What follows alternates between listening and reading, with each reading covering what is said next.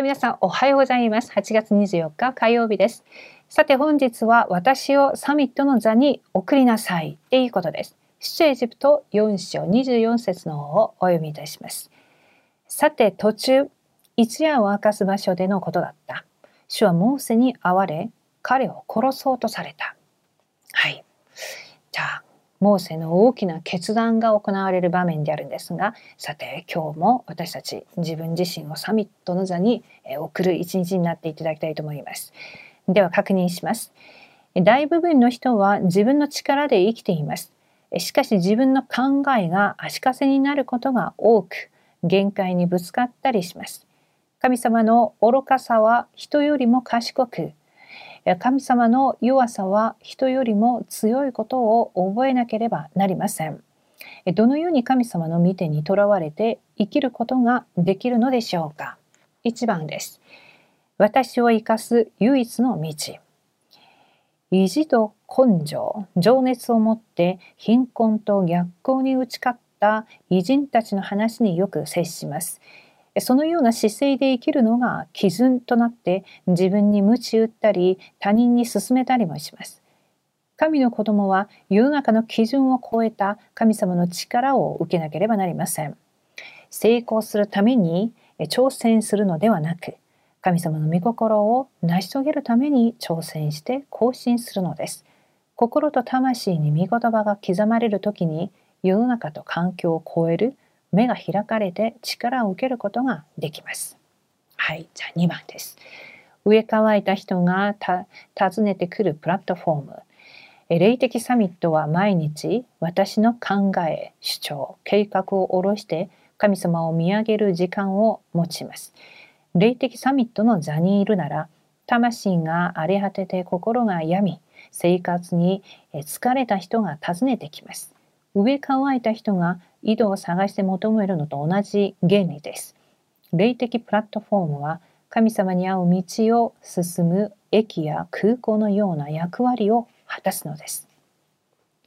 神様の願いは全ての人が福音を聞いて救われることです。このプラットフォームに時空を超越するミザの祝福が望むしかありません。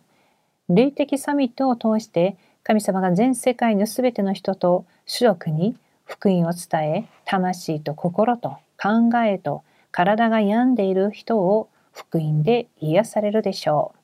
はい、アーメン、えー、皆さん今日も私自身をサミットの座に、えー、送りなさいっていう御言葉が与えられました。えー、モーセは出エジプト3章に実はこの犠牲の生贄を探しに行かなければならないということを、それを知っていたものであります。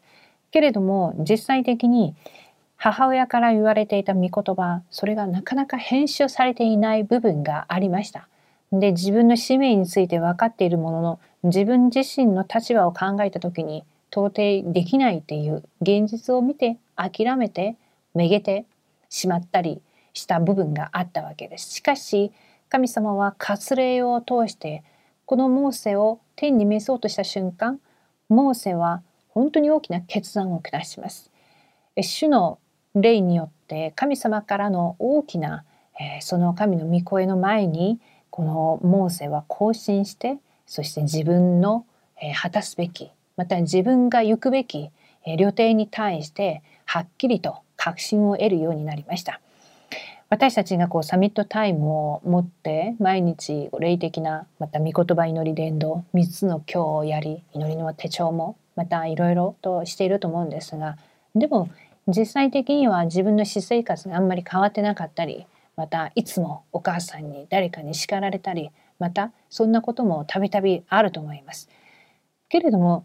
今は本当に目に見えない世界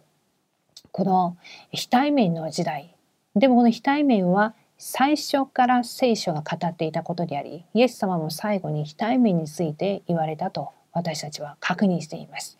目に見えない世界目に見えない世界をまず私たちは味わって体験できるならば目に見える全ての部分を征服することができると言われています。サミットの座に私たちが自分を送る時に身の回りが片付けられていない誰かと喧嘩した。心にいろんなもどかしさがある。いろんな悩みがある。またはお金がない。何もないっていう時に自分そんなことがあっても神が共におられるっていうこのほんのちょっとの時間を味わうことすごく現実とギャップがあるように見えるかもしれませんが霊的なことを重ねることが現実問題や現実の全ての部分も解決されていく、えその奥義であるということも知っています。実は全部知っていると思います皆さんも。だから今日私たちがやることは本当にサミットタイムを持つことです。礼拝を捧げること御言葉を集中して聞くことそしてメモを取ることもいろんなどんな方法でも構いませんがその時間に御言葉が刻印されていくんです編集されていく時間となりますなのでそういう場を今回レムナ大会でレムナントたちには10分10分毎日やりなさいっていうふうに言われましたその10分が私の全てを、えー、変えていくそのようなことになっていくと思います。さて皆さん今日も私たちがモーセのように、えー、こんなもう神様に殺されそうなことにはならないかもしれませんが霊的なことから遠ざかっていくこと自体が一番恐ろしいことです。しかし、えー、今私たちがこの御言葉の前に立ちもう一度主の皆を通して祈ることそして御言葉を整理すること黙想することえー、それを皆さん今日もチャレンジしていただきたいと思います。では皆さんお祈りします。神様感謝します。私たちは実は全部知っているんですが実は何もできないそんな時もあります。そしてまたいろいろやっているもののこれは本当にこれでいいのかなっていう迷う時も頻繁にあります。